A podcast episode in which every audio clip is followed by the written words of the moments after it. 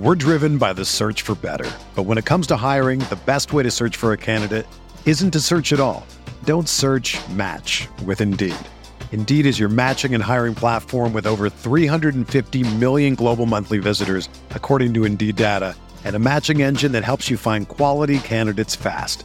Ditch the busy work. Use Indeed for scheduling, screening, and messaging so you can connect with candidates faster.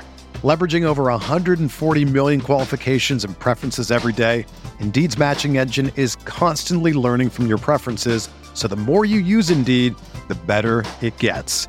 Join more than 3.5 million businesses worldwide that use Indeed to hire great talent fast. And listeners of this show will get a $75 sponsored job credit to get your jobs more visibility at Indeed.com slash BlueWire. Just go to Indeed.com slash BlueWire right now and support our show by saying that you heard about Indeed on this podcast. That's Indeed.com slash BlueWire. Terms and conditions apply. Need to hire? You need Indeed. This podcast episode is brought to you by Coors Light. These days, everything is go, go, go. It's nonstop hustle all the time. Work, friends, family expect you to be on 24 7. Well, sometimes you just need to reach for a Coors Light because it's made to chill. Coors Light is cold lagered, cold filtered, and cold packaged. It's as crisp and refreshing as the Colorado Rockies. It is literally made to chill. Coors Light is the one I choose when I need to unwind. So when you want to hit reset, reach for the beer that's made to chill. Get Coors Light in the new look delivered straight to your door with Drizly or Instacart. Celebrate responsibly. Coors Brewing Company, Golden, Colorado. Support for this podcast comes from Wild Turkey Kentucky Straight Bourbon Whiskey. Let's tune in to their one on one with Jamal, a real bartender from Old Fourth Ward in Atlanta. I really get into the backstory of whatever I'm pouring, out of respect. There are literally years of experience behind these bottles. Wild Turkey, same recipe since 1942. If you want a true classic, this is what you want to order. Wild Turkey. Wild Turkey Distilling Company, Lawrenceburg, Kentucky. Copyright 2020, Campari American, New York, New York. Never compromise, drink responsibly.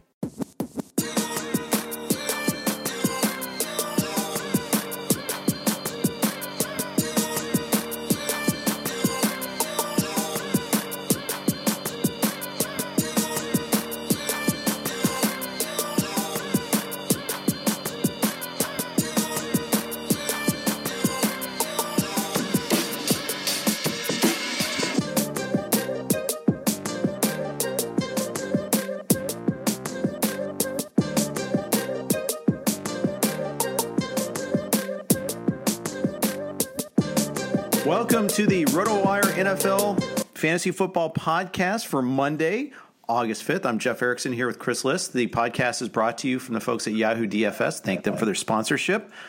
It's the first time you and I have done a podcast in a really long time, Chris. Yeah, the Talking Yang for baseball ended. I don't know when, but sometime in the actually no, it was it was. We just never really did it. Uh, We you didn't do you it for just did jumped on a baseball podcast with me one time, but uh, that's about it. That's right. Um, and I don't even feel like it. I, I'm not even usually calling it talking yang because it's just it's been with different people. But yeah, we are talking different stuff here. Uh, we are going to go uh, meat potatoes first. I want to talk about the problems with projections. Uh, we talked about this on the NFL podcast. I mean, the NFL show today on Sirius and XM Fantasy Sports Radio, uh, and I, I really want to dive, dive into that topic because I think it's a really good one. So let's do that. Uh, the topic here is, you know, and I think it started off with maybe like a throwaway comment about Lamar Miller. Um, and it's like, you know, we're talking about his workload and who's going to get carries now that D'Onta Foreman's been released. And just, hey, you know, I think that you, like you were lower than most people on Lamar Miller. And it's not even like a, it wasn't a critique necessarily. It's just like whenever he gets drafted, I have to scroll down to find him on like our t- various tools. And it's only because the projections have him at a certain place. And in this case, it's not even a problem. I, I think it's actually a feature, not a bug. But you know, I, I think it's worth talking about. Like when you, what happens when you use a cheat sheet or a projection system for your rankings? You know, what does that incorporate? What does it mean? Yeah, I think you know I explained on the air a little bit, which is that you have to do projections to do cheat sheets, but there's really no independently useful reason to do projections besides making cheat sheets. Like in other words, there's no reason for a fantasy sports site that's ostensibly helping you win your league to do projections for its own sake. It's only to inform the cheat sheets. Now, why do you have to do projections? To do, why can't you just do a cheat sheet? Well, the problem is if there only one way that people played fantasy football, if there was only one basic setting, then I would not do projections. I would just do a cheat sheet and update it. But unfortunately, there's many, many different ways to play fantasy football. There's two QB leagues, QB flex, PPR, mm-hmm. three receivers, no flex. There's millions of ways to play with different scoring systems. And there's no way to maintain 100 different cheat sheets without going crazy uh, in you know every single format. It's just insane to do that. It's impossible. So what we do is we make projections, and then once you put the numbers in, then the algorithm can convert it to all the different formats because you have their actual numbers, and their actual numbers are going to mean different things in different formats, and it's easy to convert. So that's why we do it. But I think that the cart has come before the horse in a lot of situations where people are really concerned about their projections being good. Oh, this is a perfect 50th percentile projection for this guy. This is, you know, I made sure that the quarterback uh, attempts are the same amount as the targets for receivers because, you know, that's it's got to be that way. That's that fits perfectly, and we start to make we start to sort of fetishize the projections themselves. Oh, let's enter them into a projections contest. Let's see which side has the best projections, the most accurate. Mm-hmm. Who cares? If I am the lowest on Todd Gurley by three rounds, it doesn't matter whether I'm the lowest on him by three rounds or two rounds. Point is, if you use my cheat sheet, you're not going to get him. If I'm the highest on Nick Chubb by a round, then anyone who uses my cheat sheet is going to get him. It doesn't matter specifically whether I was more or less accurate, whether I overshot or undershot. It just matters who my cheat sheets, if you were to use them, uh, will end up, you know, resulting what kind of team you're going to have when you use them. Basically, that's all that matters. And so what ends up happening is people forget that though, and they start to take the cheat sheets themselves seriously. But what is a cheat sheet? Uh, it's made out. Of, I mean, take the projections themselves seriously. And what are the projections? They're just 50th. They're basically 50th percentile outcomes, expected returns for these players. But there's so much that's unrealistic about that. First off, at the at year end, Jeff, there's no. It's not like everybody gets their 50th percentile return, and the guy who leads the league in touchdowns has 11, and the guy who disappointed has seven or eight. You know, not everybody is right there at their 50th percentile. Like sometimes there's going to be a guy like George Kittle who breaks the all-time record for tight end receiving yards out of nowhere. Mm-hmm. Uh, there's going to be guys like Pat Mahomes last year. And then there's going to be guys like, you know, Matthew Stafford who are in their 20th percentile outcome. And that's just how it is every year. So, first of all, the distribution is totally wrong if you use 50th percentile projections. And secondly, the 50th percentile projection for players outside of the top five or seven rounds is actually useless. It's not something you want to draft off of. Right. And, and why is that? Well, because basically, the, the if you draft off of uh, a projections based cheat sheet, you're basically drafting as though the guy you pick, you, you have his stats for the whole year. So if a guy has kind of a high floor because he's the third down back and he's going to catch 40 or 50 passes, but has a low ceiling, and then he does pretty well in the PPR cheat sheet, you know, he's, he looks draftable in the eighth round. He's actually not because he's only draftable because his floor is high. He only shows up there because his floor is high. And it's as though the guy that you got who has all ceiling and no floor, you know, that guy's lower because if you had to keep him in your lineup all year, which the projections kind of presume, uh, then he would be terrible. You know, if you had to keep some backup running back who has crazy amounts of, like Jaylen Samuels, for instance, Jaylen Samuels could be a top 10 running back if James Conner gets hurt. But if you had to just draft Jaylen Samuels and then keep him in your lineup all year, that would be terrible because if Conner doesn't get hurt, then you may be getting like just completely non-usable stats. But the beauty of it is A, you can keep Samuels on your bench until something happens, and B, you can just cut him if it's not looking likely that something's going to happen. So you're not stuck with the 10th and 20th and 30th and 40th and even 50th and 60th percentile numbers for your 10th and 11th and 12th round picks. You're not stuck with them at all. In fact, you can cut them. So there's an asymmetrical thing where if he pops, if the 10 or 20% comes in and he's a difference maker, it's huge. It, it makes it a big – impact on your standings. But if he doesn't pop, you cut him. You don't have to keep him in your lineup. So it's asymmetrical. So the projections, which are just vanilla 50th percentile projections, don't reflect the asymmetry in if it works out, you use him. If it doesn't work out, you cut him. And I think that's why, you know, when you're using any kind of cheat sheet, you're always scrolling down at the end of the draft for the sleepers, you know, 80 picks below because the projections based cheat sheet can't possibly put that guy where he needs to be drafted. Yeah, that's right. And, the thing is, there there are count there would be like I, I think there are some counters. Like say if you have more spots, then Flora is more important later. Um, and you, you can worry about that. And the problem is too, like you can't put together cheat sheet with everybody's 90th percentile projection because you want to be picky about who it's going to be. I think that's the other thing. What's the likelihood of a, that 75th percentile coming in? What's the likelihood of that 25th percentile coming in? Well, I mean, it should be the same for everybody, right? It's just that the what it means is different, right? So Nyheim Hines' 90th percentile might be like 87 catches for 780 receiving yards and four receiving touchdowns, and like 100 carries for 480 yards and three rushing touchdowns. That's what his looks like. And it's, I think definitionally, it should be like a bell curve where the 90th percentile is equally likely for everybody. But, you know, that's really good that season I gave for Hines, but the 90th percentile for Darrell Henderson looks better, looks yeah. a lot better. So Henderson specific 190 carries, and so that's yeah. that's the difference. Got a Henderson specific comment uh, uh, today on Twitter after our show uh, in reaction to like you know me getting Gurley and Henderson. It's possible that Henderson's not the guy if Gurley can't go. It's it's possible that Malcolm Brown, who's got a you know is better size, might be better between the tackles, could be actually be a better quote unquote handcuff for Gurley. Except I think in that instance you know, I, I, don't think they run this, you know, the same sort of personnel packages. Like Gurley is a three down sort of guy, Whereas I don't know if Brown is. I, I, I can't speak to his receiving skills as much. I would tend to think that say you know say in a perfect world Gurley's on the field seventy five percent of the time. Just throwing the number out here. I'm not saying that's exactly what it's going to be.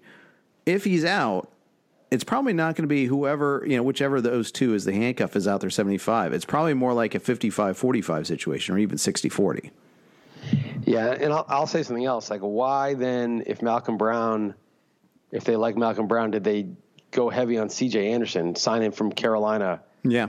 And work him in the playoffs when Gurley was banged up. So I'm trying to remember, was Brown hurt by any chance at that point in time?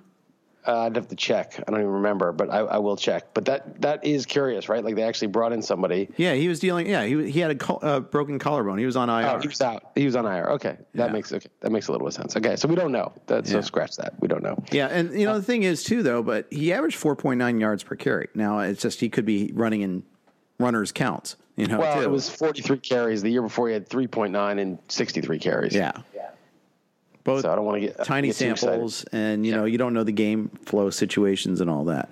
It's very you know it wasn't like he was being counted on to be the feature back in any of these situations.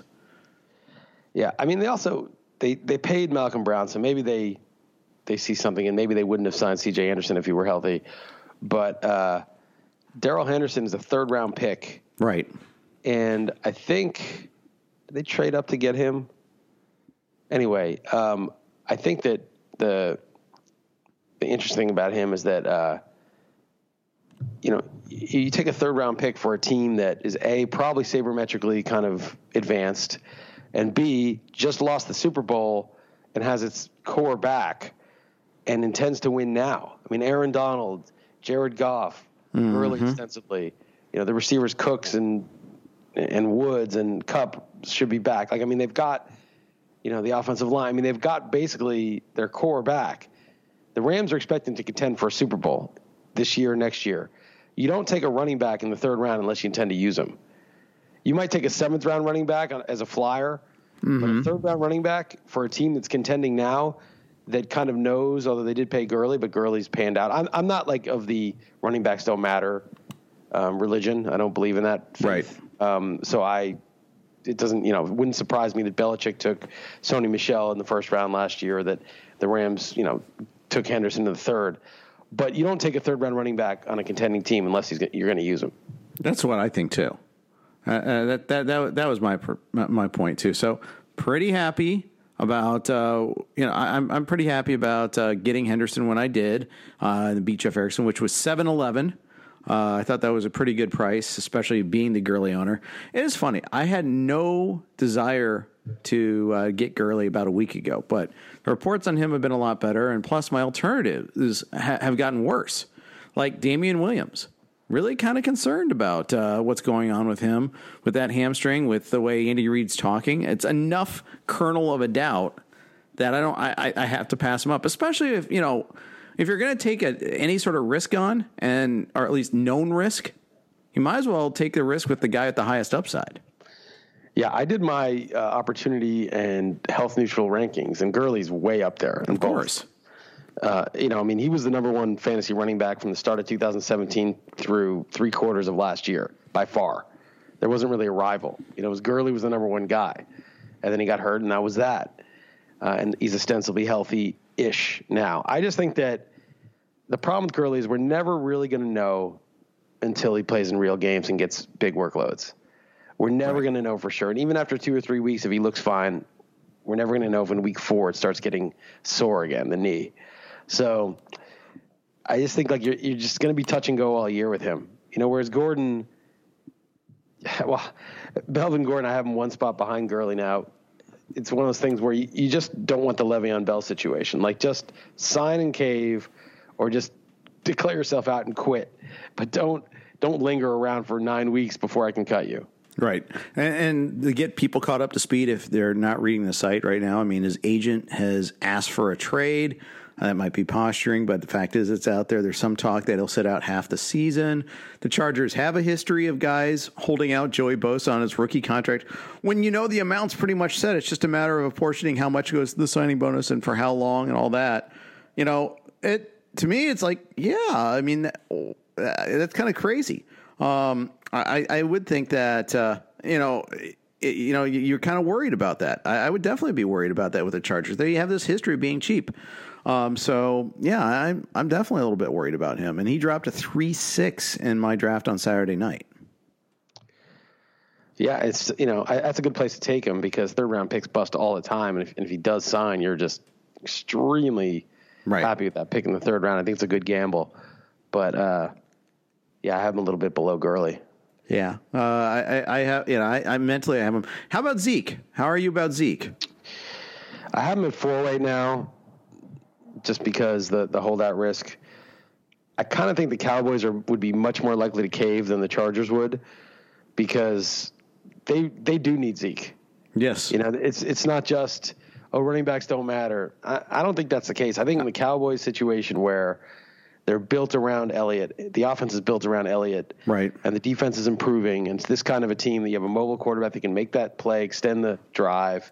You've got a really good running back who can catch passes now and but you're sort of a defense and running team. I think losing a guy like Elliott is would be big, and he's only in his what fourth year. He's missed six games for, due to a suspension, so he's pretty fresh. Unlike Gordon, he's never been injured. I mean, I think that's a big thing. Is Gordon's been hurt a lot, right? And Gordon has way more wear and tear on him than Elliott does. So I I think Dallas is going to bite the bullet probably. So I have him four. Um, I I like David Johnson, but I like Lev Bell, but I like Mixon and Chubb, but I, I can't take them over Elliott.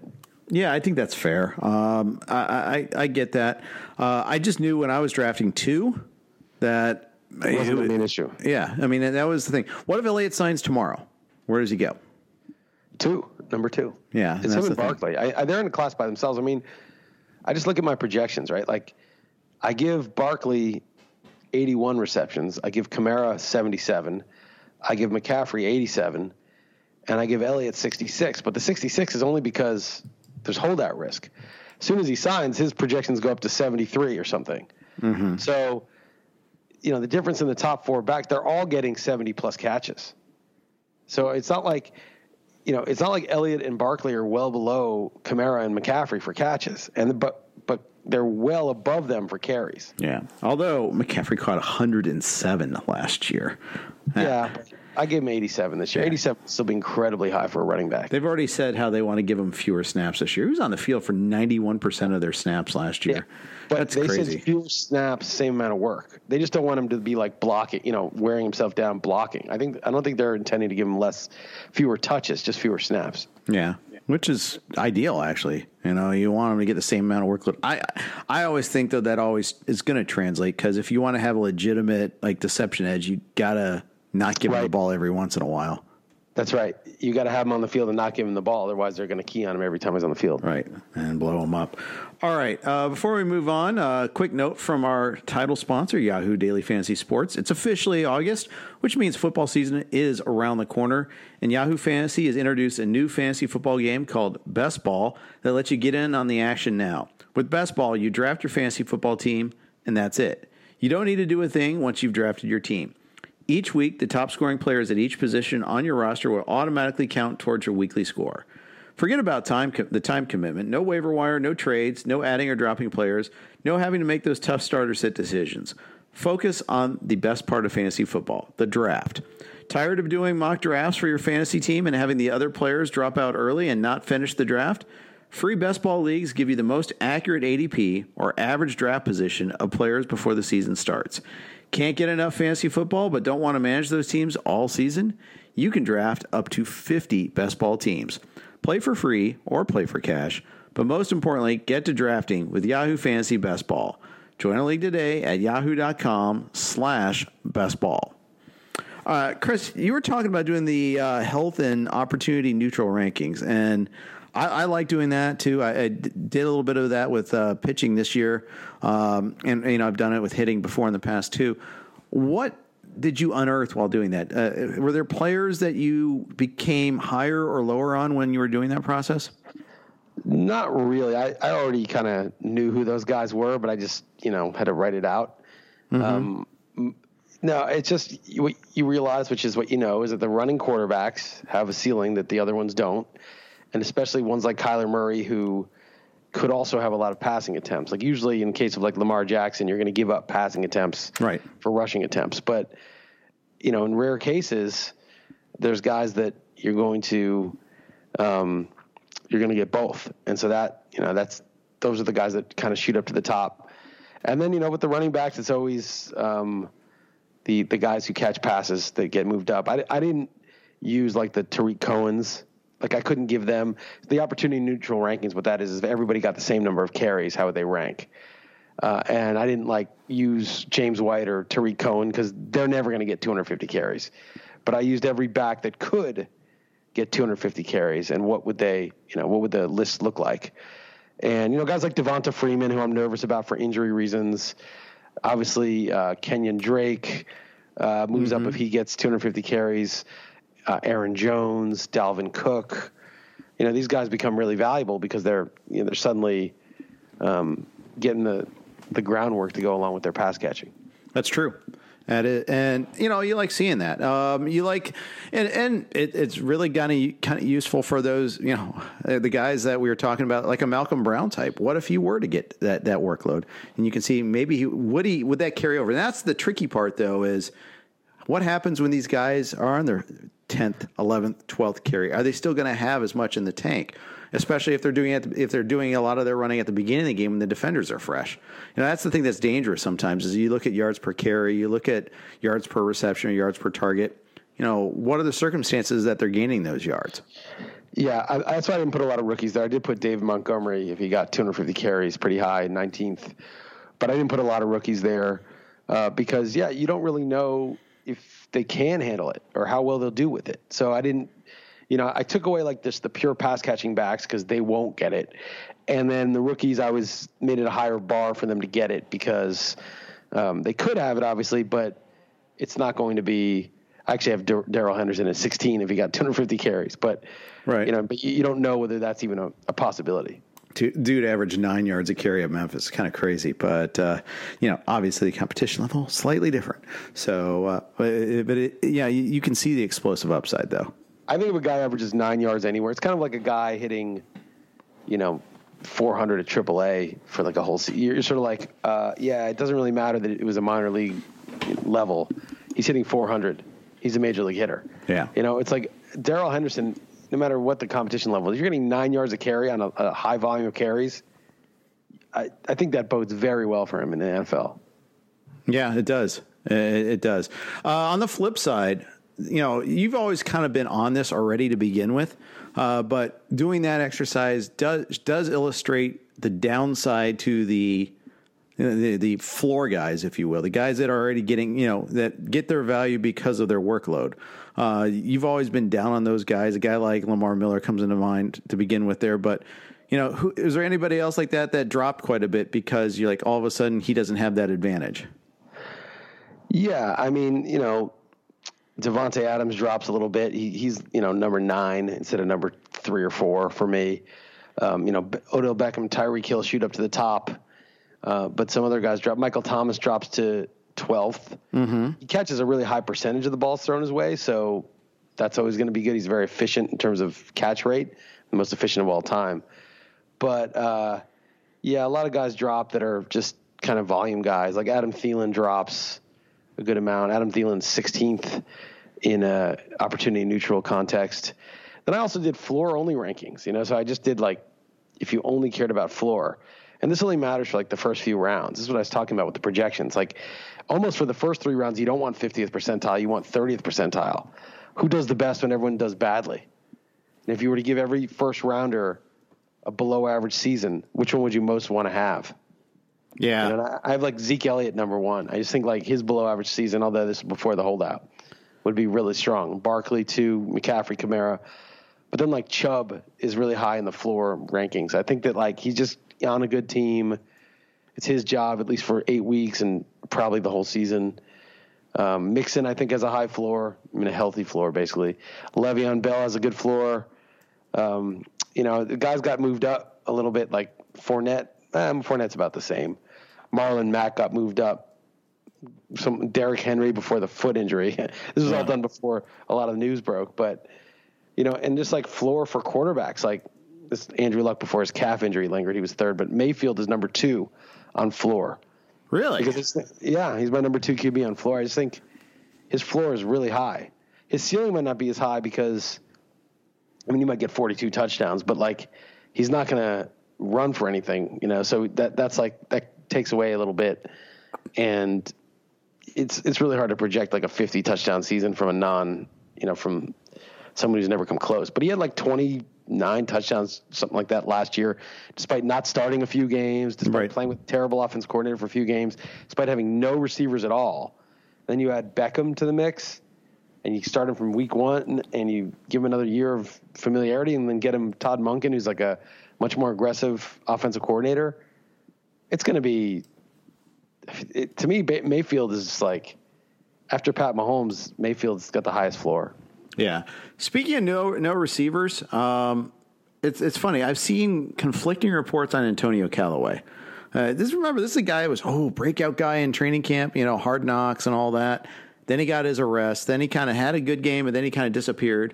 Uh, and then again, uh, you know, he, I saw a report just today saying that he's somewhat out of shape uh, and that they'd like to see more consistency out of him. And he maybe not be repping with the first team even when Beckham's not playing.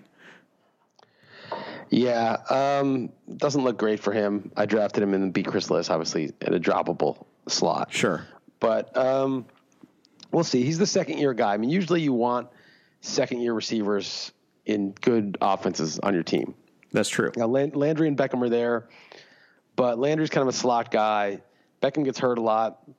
Njoku hasn't really stepped up or emerged yet as like a dominant tight end. There's room for somebody else if they if they're there, you know, if they play well. And Callaway's the guy with the talent. I think he didn't he slip in the draft for character concerns. He, he did. Went, got picked he, in the fourth. Yeah, he's had multiple things. Some of them pretty bad, not just like DUI or anything, not which is bad enough. But not like smoking weed, right? Basically. Like sexual assault accusations and things like that. You know, so yeah, character is is a concern with him. That's that's a mild way of saying it for sure. But character is a good thing sometimes because you know the character concern can derail your career, obviously. But if but if you get it together, it actually goes the opposite way. He's a fourth round pick, but maybe he's a second round pick or a first round pick mm-hmm. in the NFL if he were a model citizen. So you may be dealing with like a second or first round talent here and he's got the QB to throw to him. I don't know what. Um, well, they just said he had his best day of training camp on Thursday. Then we heard some other stuff saying right. he's out of shape. I mean, you know, I don't know. We'll see. It's late enough that I would probably still take the gamble on him over Higgins or some of the other guys there because I think he's. Oh, I would second, too. That's that second year breakout, you know, second or first round talent That's the guy I want to gamble on. Yeah, I, I, mean, yeah, and yeah, the Higgins. I mean, whatever. There's you know not much. I, I think the, the, the greater question is like again, against I guess against some of his peers on other teams, who would you take? I mean, it, does that drop him down at all? I mean, you're talking about lottery ticket guys anyhow. You're talking about wide receiver five, wide receiver six on your own team. Yeah, that's right. Yeah, just yeah. there's different reasons to have lottery tickets on different teams. I have them pretty low. I have them now. I moved them down to 69 you know, behind Terry McLaurin, ahead of Mecole Hardman. But in a week, I can totally mix those guys up again. Sure. I like a guy like Miles Boykin in Baltimore. I've heard good things uh, about him so far. You know, Baltimore is kind of you know weird. Like you and I both like Lamar Jackson, but we we've spent very little time talking about the Baltimore wide receivers. You know, Willie Snead is available everywhere right now, and he's actually technically number one on the Ravens depth chart at wide receiver. Marquise Brown obviously ha- has some cachet as an early draft pick, uh, first round draft pick for that matter. First receiver taken in the class. Yeah, although at number 25, that's not very early. Well, that's D- DJ Moore was the first receiver last year, 24 or 25. Yeah. Usually you get like a guy in the top 10, top, you know, and that, you know, a couple years ago, you had three in the top 10. Uh, course, those guys haven't all come, you know, haven't all completely lived up to it. It's Corey Davis, Mike Williams, I think guys that we're kind of high on, and then John Ross, who's done nothing. Yeah, but I mean, it's an idiotic team to take them in the first. Of course, to take John Ross in the first ten picks. Of course, well, especially with that coach, and that wouldn't play him after that too, because can't have a mistake. Right. Well, especially with the fan base, it's, it's really yeah. dumb. Yeah, you might lose the fan base. Might not. yeah, you might lose them if if they make another mistake. Can't take any chances, except for Very- they took chances. Very fickle. You have people threatening to uh, abandon the team. Yeah, both of us. No, I didn't abandon. Even though they did trade OBJ, I didn't abandon the Giants just because Right. of Barkley. No, I said both of us, as in both Bengals fans both still left. fans. Not me and you. Just But I was going to abandon my team too. yeah, yeah. You've you've threatened that a couple of times, actually. I threat I threatened to leave all the time. Yeah. Guess after a while that threat doesn't have any teeth in it. Uh, we'll see. Some you know, one day they'll they'll push me too far. Right, that's true. Uh, before we move on from such witty banter, let's get you another read from the folks at Fantasy Draft. FantasyDraft.com would like to bring you an important message about Rake. Are you tired of paying high fees to pay, play daily fantasy?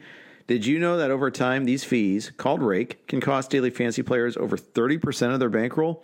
As daily fantasy sites continue to raise Rake, prize pools are being squeezed more and more, making it harder and harder for players like you to win. More rake just means more money lining the pockets of the big DFS sites and less money for players.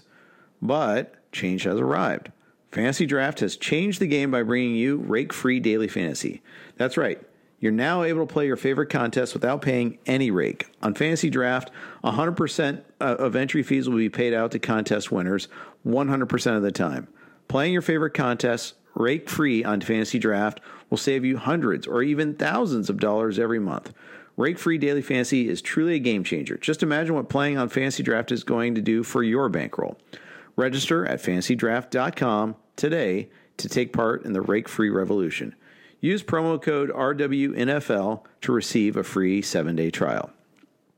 So each of us have done uh, uh, one RotoWire Online Championship draft already. I beat Chris Liss, I beat Jeff Erickson.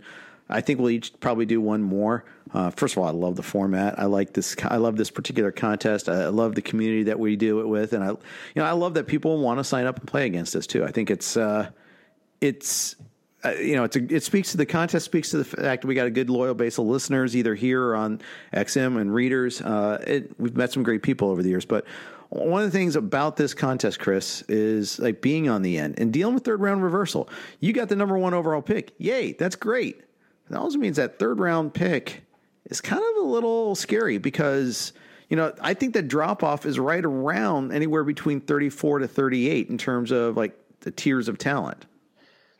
Well, I picked 36 and 37, and I felt like it all came back to me. I felt thought the drop off was, I think it was perfect to pick first because Yeah, it worked out for me too. That's at two, I felt. But go ahead. it didn't, it didn't work out quite as well for you. But uh, it basically, uh, I got on, I got in round two. I, I got Nick Chubb, who some people are taking to the end of round one. So I didn't get any drop off from being last in the second round, and then last in the third round, I got Fournette, who I hate but blame Jim Coventry if uh, he gets hurt. Value. You got value, Chris. But Your favorite a- thing.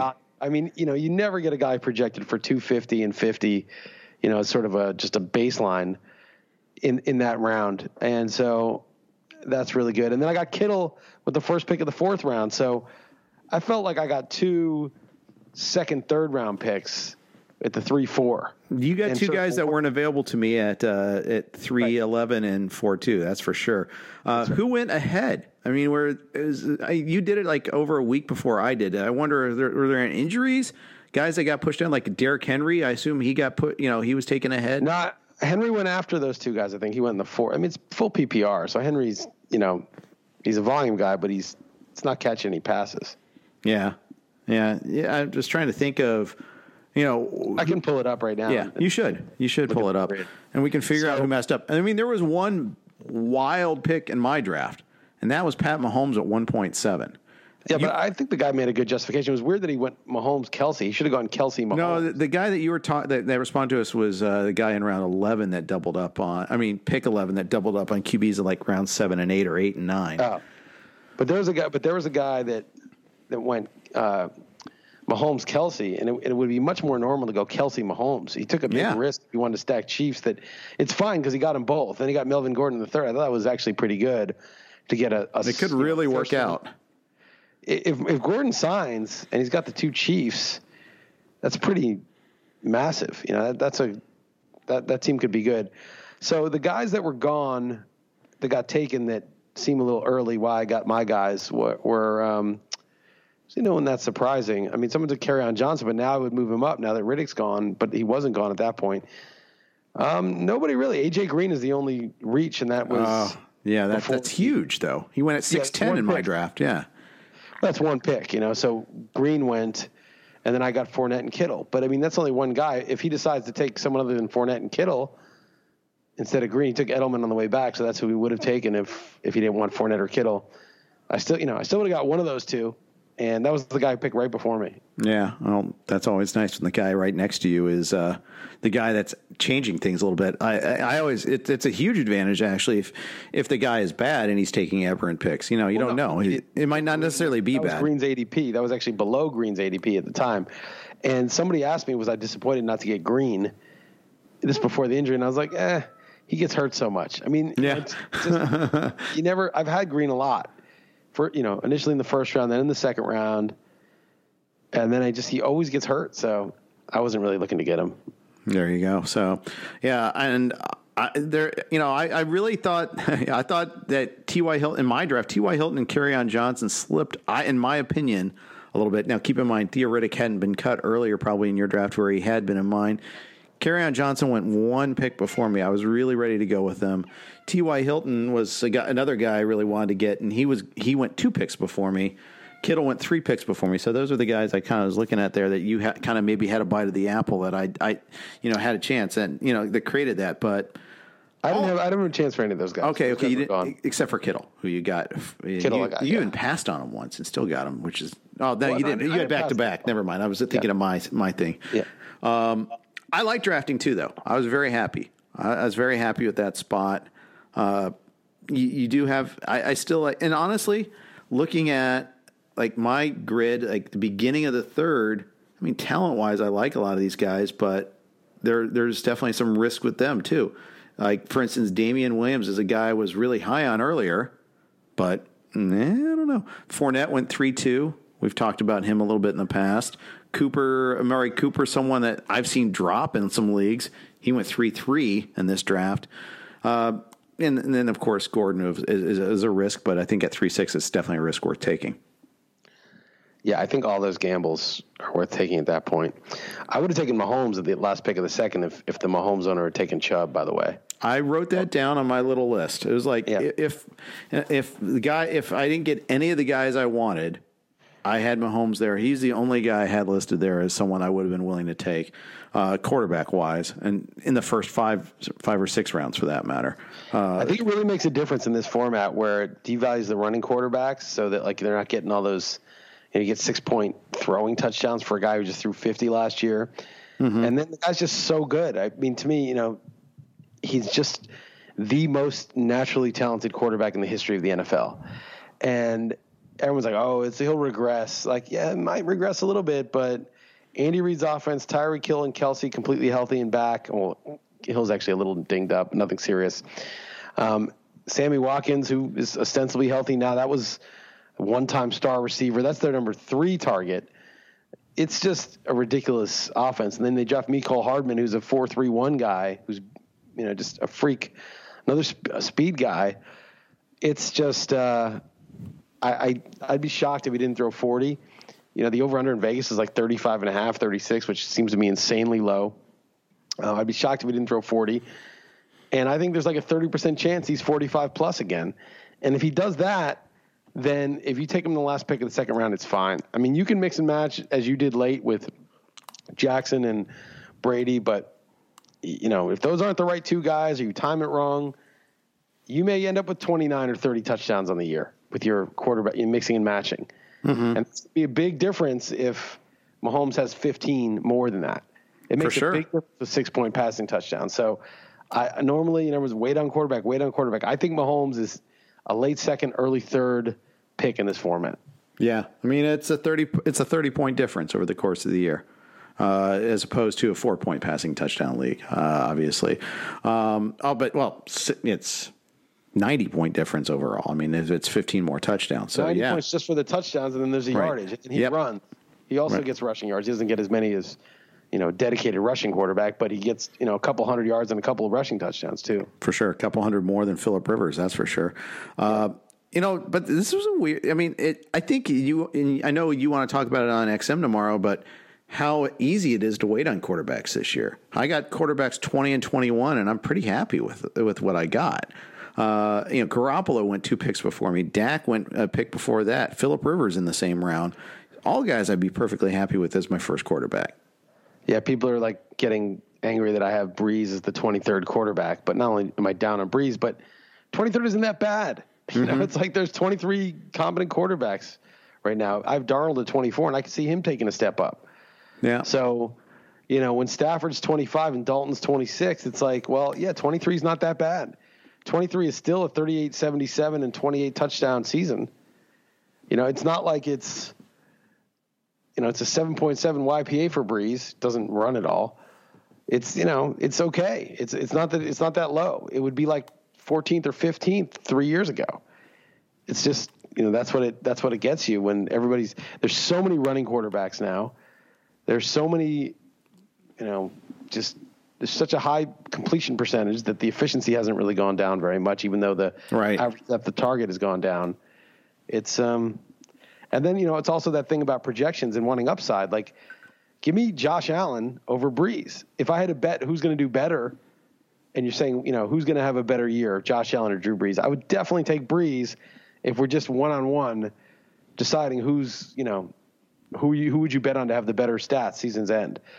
But if you're putting me in a one QB 12 team fantasy league, give me Josh Allen because Josh Allen could be a total game changer with the running ability. And Brees, we kind of what you see is what you get. Yeah, I, and you know that's one I, I like how you stuck to your guns on this one, especially because this is one where, like with Brady, everybody's got is waiting on Brady now. He, he's yep. available everywhere. Everyone's kind of on the same page. It's like, oh yeah, he's he's not a standard fantasy starter right now. It's kind of a little bit. You're definitely not falling in a group think with Brees. He's usually like the eighth or ninth quarterback drafted still. I just don't get it. I just do not get it. I mean, I think he's becoming more and more of a game manager. He he is all dink and dunk. His av- average depth of target. There's only three QBs last year who were regulars who had a lower average depth of target. It was Bortles, it was Cam Newton with his bad shoulder, and one other guy that was nobody special mm-hmm. had a lower average depth of target than Brees did last year. He's a game manager. He throws 500 passes a year now. 500, you know, he had 400 something, but he missed a game. He throws 500 passes a year. He hands it off a lot. They're a run heavy team. The Saints were the fifth most run heavy team, despite Brees not running at all. So that's like really run heavy. Mm-hmm. And they were like the 23rd most passing attempts or something like that. They're a run heavy team that has a game manager as a quarterback, a 40 year old who throws short passes accurately and gets the ball out of his hands quickly. He doesn't throw deep, he doesn't run, and he wasn't very efficient in his last five games. Maybe that's just a blip. Maybe he had a minor injury, but he's 40.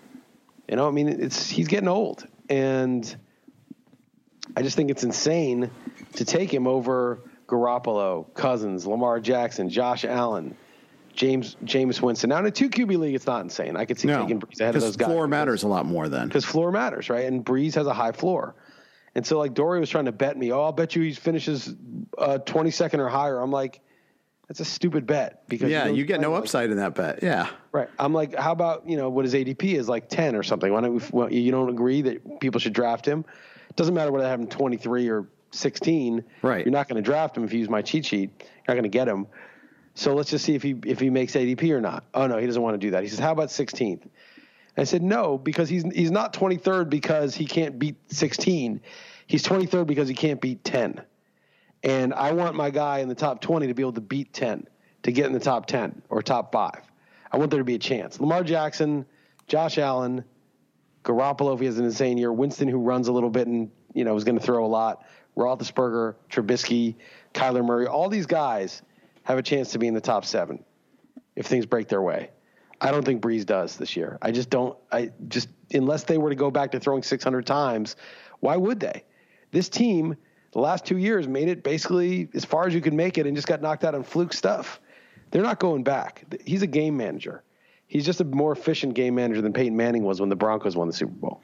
There was a stretch in the middle of the season where the Saints had a number of injuries on defense. And then, by definition, the Saints had, or, by, by game flow, they were forced to to go ahead and throw the ball more often because they were behind. You know, there was some couple shootout games. The Rams game was one of those shootout games.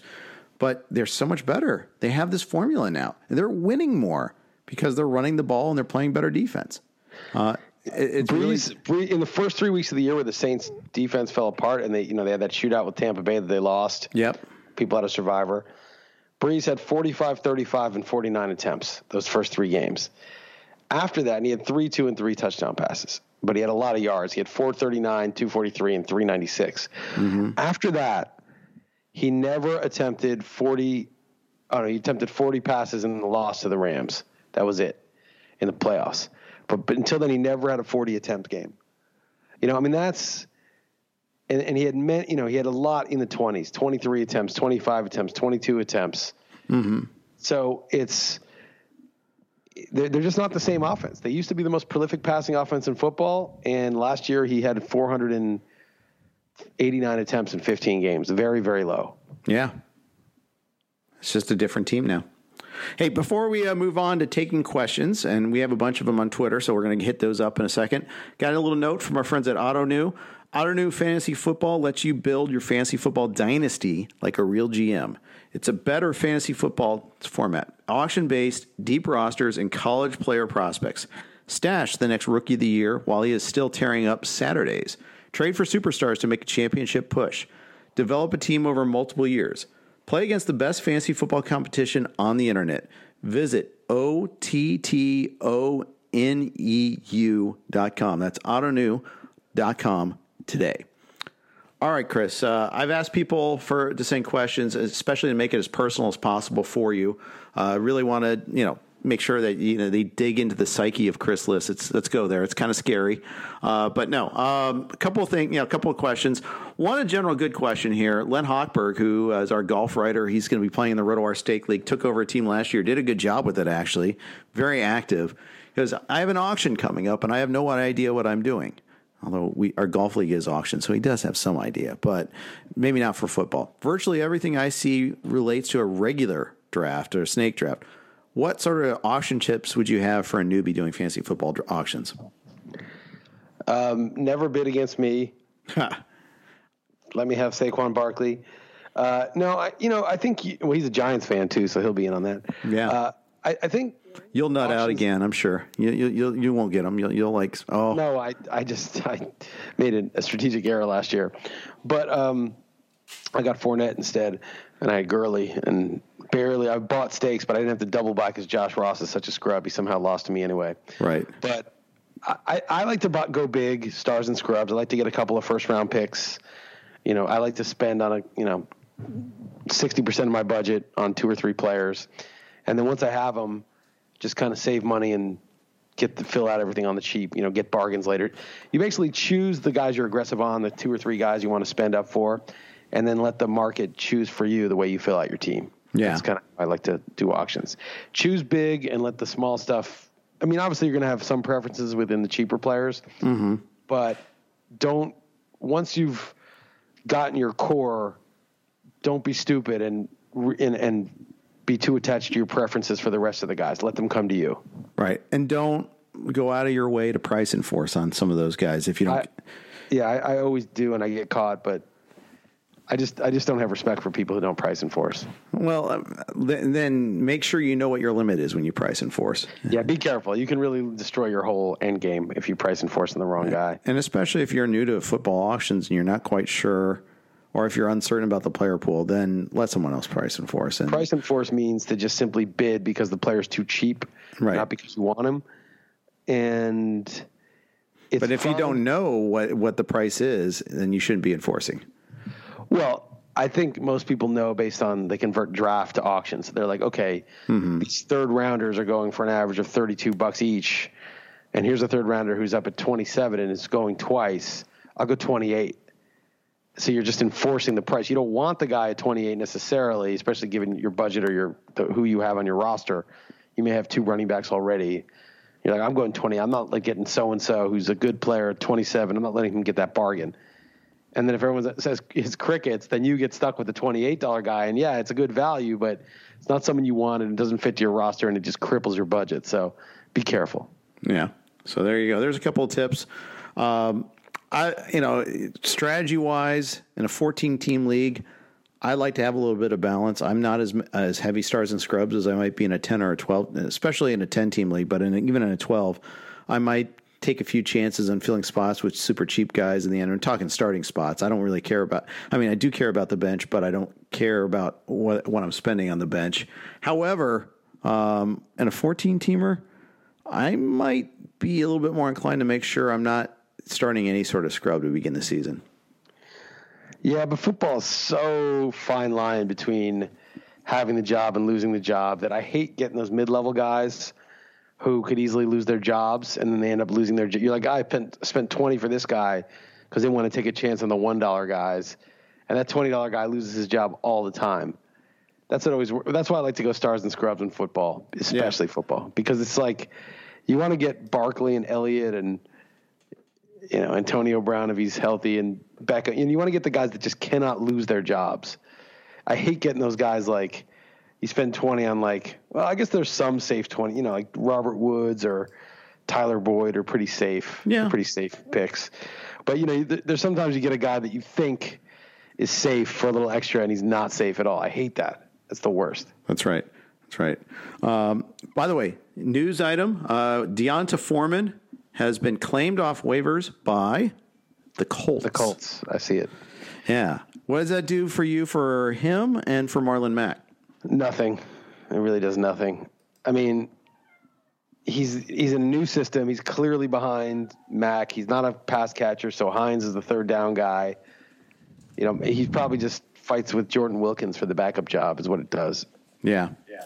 Uh, I'd agree with that probably. So, uh, and we'll see. I mean, the, you know, if he really did have bad habits of practice, and maybe this is the wake up call he needs, but chances are it might show up there too. Yeah, I, I you know, who knows? You know, these coaches.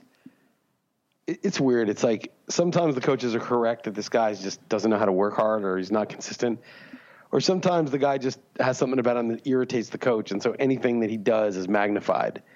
You know, I've been in that situation at like jobs before, like when I was working in uh, federal court. I worked for this. I was interning, and uh, the clerk who then worked for the judge was my boss, and he was like a total douche. And like every second, he was like on me for something stupid. It was just like I just got this. The impression I made somehow was that I like was lazy or something. So anything that happened was like magnified. Like so, I was always in trouble. I I, I didn't get fired. I ended up quitting at the end of the summer, but. Um, Fire me? I you can't fire me. I quit. well, I wasn't getting paid, you know. So, Yeah. but it was just sort of like it was, you know, in law school, it was like, oh, gotta get that on your resume. The Right. summer internship with federal court. Such a stupid thing in retrospect. I, I can't even believe I put up with the amount I did. But one time I fell asleep at my desk because I was tired. You know, I was like I was going to school all day, and then I was doing this stuff, and I was like I was just tired. You know, maybe I'd been partying, who knows, before, but I fell asleep at my desk. It's like he's all pissed at me, like, dude, you're not even paying me. You know what I Right. mean? Like, what do you care if I sleep for ten minutes at the desk if I nodded off? What do you care about that? You know, the guy was just a dick. So sometimes these players, I think, can get into situations where, you know, they maybe they do something that's not right, like they show up later, they do something that's you know not good, but they just get in the doghouse and they can't extricate themselves. So maybe I don't know if that is work out bad habits will show up on the Colts. It's just that the Colts, unlike the Texans, have a guy they're happy with. Yeah, that's right. Pretend that they're the Texans pretend they're happy with Lamar Miller, but they can't possibly be. Marlon Mack has his own injury history, so uh, Yeah, maybe there's upside. There's certainly upside for. Yeah, there is. All right, moving on. Uh, a couple more questions, and we'll before we sign off. Stove asks, which running back not in the top four has the most realistic path to be RB one this year? Um, I mean, David Johnson, you can easily see it with massive volume Yeah. on a good offense. You can always see Le'Veon Bell because just the volume and his pass catching ability. Melvin Gordon, if he signs and stays healthy, is he's on, he was on pace for it. You know, last year to be as good as anybody. Gurley is obvious. Because he has been RB one before. Yeah, Gurley has been. It's just do, be yourself. Be mostly yourself. The arthritis might just be a, a nagging minor thing, and Henderson just spells him. You know, occasionally. Uh, who else could be a number one? Nick Chubb, I think, could be a number one. Yes. Um, just the Browns' offense could be very good, and if he catches more passes, and Duke Johnson and is in the doghouse from being unhappy or he gets traded midseason. Other number one, I mean, Damien Williams could have been number one, but his hamstring's an issue. But he gets healthy, becomes the Chiefs' main guy, like he was supposed to be, and is in the league's best offense. I think that's certainly possible. Um, Joe Mixon, just on a volume, st- you know, I mean, if the Bengals' offense is surprisingly good, Dalvin Cook, you know, can three down back, get a lot of receptions. Uh, just needs to stay healthy. How about someone like outside, a non-obvious guy, like outside the top twenty-five? I got to look up my uh, I'll give you some names. Like, neutral ranking. oh, there you go. That's a good idea. That's a good way of doing it. Well, you can give me names, but I'll, I'll just I have a bunch of guys that are really Okay. Brad, the Brad Evans pick, David Montgomery. What do you think about him? I have him actually in the event of you know the opportunity neutral is pretty high, but I guess I could see it. I, I, the the negative is that Tarik Cohen is so good at what he does Mm-hmm. that you know how do you how do you get him off the field on third downs? James Conner definitely could be number one. I mean, Right. just repeat last year and keep it going for 16 games. Aaron Jones could be running back one, no problem. Uh, just the offense is good it should be with McCarthy gone, and he catches a lot of passes. Devonta Freeman has been RB one before. He is the only guy there. He could catch 65, 70 passes and score a lot of easy touchdowns on that team. Jaylen Samuels is sort of a long shot number one. Yeah, I like the long shot Conner. ones just because you know we know about like Yeah, they're all going Samuels. first. Yeah, these other guys are all going Dude, the here's a first real- couple rounds anyhow. Carlos Hyde. Ugh, yuck, yuck. I could see it, but yeah, does he not get cut, not only does he not get cut, but Damien Williams' hamstring lingers. Hyde, oh wow, he seems to be rejuvenated on the Chiefs. Look at all that space he has to run. Oh, he's not that slow after all. right. Yeah, you could see it. I mean, the fact that Damien Williams was as good as he was, and he was a cast off from the Dolphins, illustrates it's the system. It's got to be. You know, the system is great. So if you get the keys to the to the convertible, he might just drive. And I'll give you a couple other ones. Kenyon Drake, so good, but you know I don't think he'll get the work, but such a good player. Mm-hmm. And then Leonard Fournette. I mean, Leonard Fournette could have 300 carries. Sure. He could have 300 carries and 70 catches. He could just be a workhorse beast. Yeah. And what? And Nick Foles is actually good. You know, Nick Foles, if if Alshon Jeffery doesn't drop that pass that gets intercepted, you know, maybe they go to the Super Bowl again. Maybe they go to the championship game. Maybe they beat the Rams. Yep. You know, the Eagles, the Eagles were tough last year in the playoffs. I, I think Foles could turn that offense around. Actually, Yeah, he could. He very could. He could make. I mean, the thing is, he could make it decent. You know, that's all it takes. I mean, then then it opens everything else up. yeah, I think so. Yeah. All right. Thanks for the question there. Um, let's do one more. Um, let's go Ted Bell. Why not? Is there anything dumber than a five point kick? And No, hell no. Ted Bell, that guy's off his that guy's off his rocker. First of all, if I don't want to be in a league where I can't draft Justin Tucker, and I got swiped on Justin Tucker in my uh, Chris list, so I had settled for Greg Zuerlein. But I love the kickers, man. I, Justin Tucker is the greatest of all time. Like I really want to have that guy on my team. He makes a long kick. I love it. Yeah, I, I want a six pointer, not a five pointer. From him, I want to get some six point kicks, some touchdown kicks. guess That you won't be accepting advertising from his new Falcon rocket then. I guess not. No, no, I'm not accepting. No, hell no. It- Kickers are good. Don't go down the Brad Evans road. Did you know he was? He, I, I got to meet him in Vegas. I heard he was in Vegas. Yeah, I heard he was there. He exists. He's a real person. I didn't know that. He is a good guy, and his name's. I thought he was just a bot. I thought he was just a bot. Yeah, very. Uh, Russ programmed a bot just to, uh, you know, just to trigger me into responding. Yeah, well, usually a, pr- he, he tweets. He's, he's good at twitter.com. I enjoy seeing him there. So, all good. Um, all right. Thank you, everybody, for listening to uh, the RotoWire podcast. Tomorrow it's uh, Jake Latarsky and Joe Bartel. He's Chris Liss. I'm Jeff Erickson. Thank you for listening. Please subscribe, rate, and review. And we'll talk to you again soon. This is the story of the one. As a maintenance engineer, he hears things differently. To the untrained ear, everything on his shop floor might sound fine, but he can hear gears grinding or a belt slipping. So he steps in to fix the problem at hand before it gets out of hand. And he knows Grainger's got the right product he needs to get the job done, which is music to his ears. Call, click Grainger.com, or just stop by. Grainger, for the ones who get it done.